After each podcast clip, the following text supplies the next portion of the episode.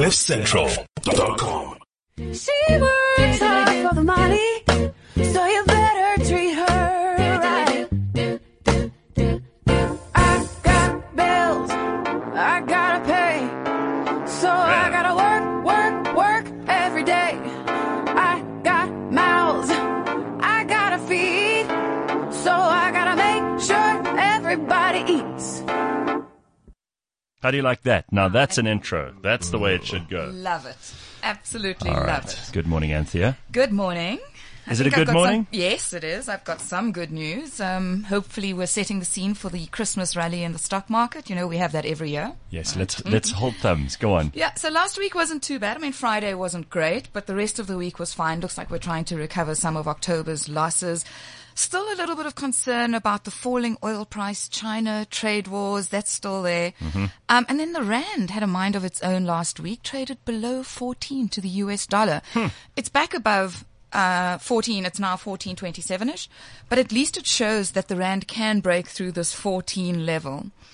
Um, and then there was a lot of talk last week about SAA possibly selling shares, um, becoming more of a private company than a government company. And this is because obviously they re- need to raise money so that they can pay back government that they've, government money that they've borrowed. Um, and stop re- relying on bailouts, but SAA haven't confirmed this. There's lots, there's just saw- lots of talk of it. I saw a story. I think it might be fake news, but how they've they've been given this bailout of five billion Yeah. rand, and they've already spent three billion of it. oh, I easily believe that. Yes. Really? Yeah. It's not fake news. Oh God. Well, I, I don't know exactly the numbers, but, But I wouldn't be surprised. Absolutely, I'm that's not. unbelievable. Why would you be surprised by that? They've got Well- debt coming out of every orifice they've got. That's exactly No, but right. but they only got the money the other day. And That's like if you that's like if you get paid on the first of the month. Money's got places to go, Gareth. Oh, debit orders also go away straight away, don't they? That's true. That's right. All right. Fair enough. Um, and then it looks like MTN may settle with the Nigerian central bank the Oh. eight billion dollars claim that they have sooner rather than later. Hopefully, I mean, if this just goes away, and if Nigeria just goes away, we were doing some calculations. You're looking at MTN being valued at about 112, 113 rand a share. It's currently trading at 85, so there could be some nice upside to it. But this poor, Nigerian. old, poor old MTN. I mean, they really are just being taken for a ride by the Nigerian government, who are looking at new ways to exploit private companies for their own tax coffers. Yeah. And and it's it's outrageous that a that a government should be able to hold a company hostage like this. Sure, you can find something wrong with just about any company in any region doing one or two things that might be considered a little bit dodgy in respect of perhaps, you know, a fee for this or a fee for that. But the reality is like Nigeria, every time that they need more money, they just look around, pick a private company, and say to them, you owe us this much money. Impose a fine, and if you don't pay it, they shut you down. You. That's no way to operate. So huge concerns there. Yeah. Almost would suit them better to just pull out of Nigeria. But they've got Well, so many planning a- customers there, That's right? the thing, and they're planning a, a um, stock exchange listing in Nigeria as well now. So, and part of the listing, I think, would be would help to generate more cash, but. We'll see how that all goes. I mean, there's lots of speculation about why the Nigerian government's doing this, including that Dangote wants to buy some of MTN and that they're keeping the share price suppressed. Well, speaking of share prices, something very interesting happened with Discovery. Ah, yes. They raised 1.85 billion rand overnight, like in a heartbeat, by issuing 11.4 million new shares at 162 rand a share. So basically they did an accelerated book build. So they phone us up at five o'clock on a Friday, on a Thursday or Wednesday, whenever it was, and say, do you want to buy some shares and how many do you want? The book was, I think, four times oversubscribed. Um, so yeah. Did you So- dip in there? I did.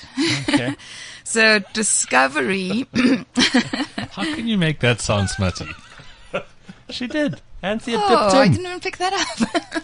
She, got, she got a whole bunch. And and do you think that these will uh, increase in value? I mean, is there so we got them at about a 5% discount to the previous day's close. Mm-hmm. Um, the share did come under a bit of pressure, but yes, I think this is a good one. Discovery's a safe bet? Yeah, I think And with so. their bank coming online soon and all that stuff, they're going to have lots of other upside. and that's right? Uh-huh. exactly why they were raising the money, so that they could buy FirstRand stakes that they had to, um, and so forth. Yeah, because they because they had a problem. They Discovery and FirstRand have sort of a tenuous link between them. They were they were basically founded by the same guys, right? Absolutely. And it's, it's more than tenuous because FirstRand owns, I think it's 27% that they had to buy back. Discovery had to buy that stake back hmm. before they could launch the bank. Because you can't, Otherwise, you can't have a bank that owns a bank.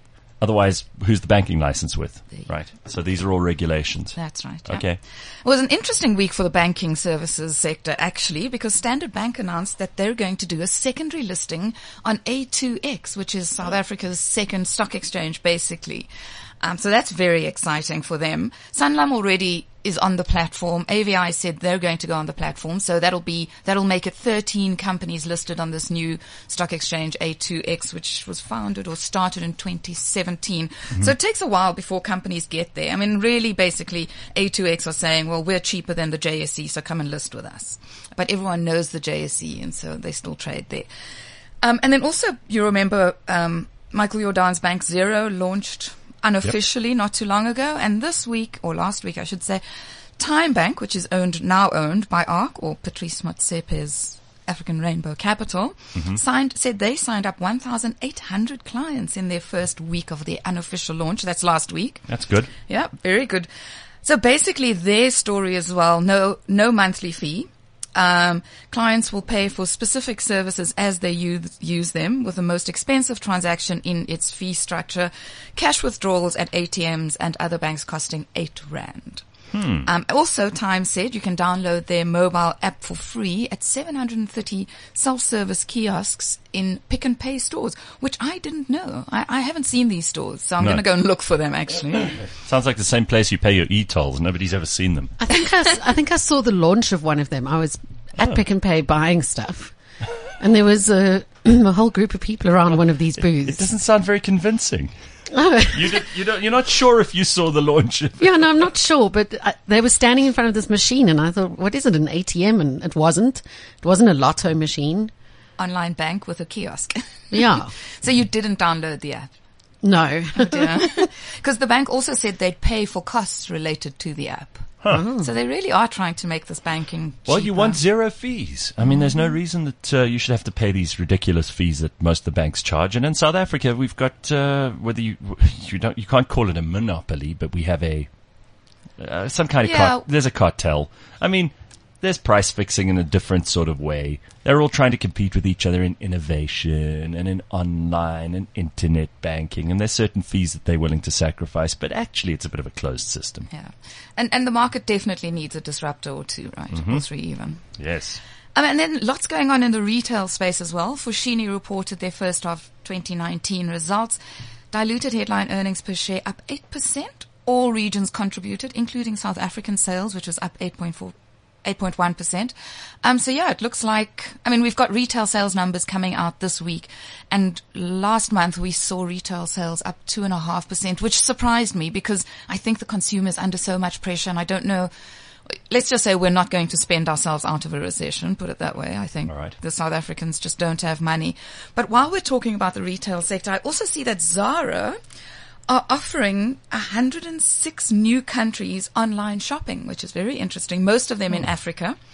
That'll bring their online markets to 202 stores. And I know it's weird to talk about online stores as a regional play, but I think this is about delivery. So where are Zara going to combine their uh, physical stores with their online stores so that they're able to deliver? Um, but definitely they're going retail.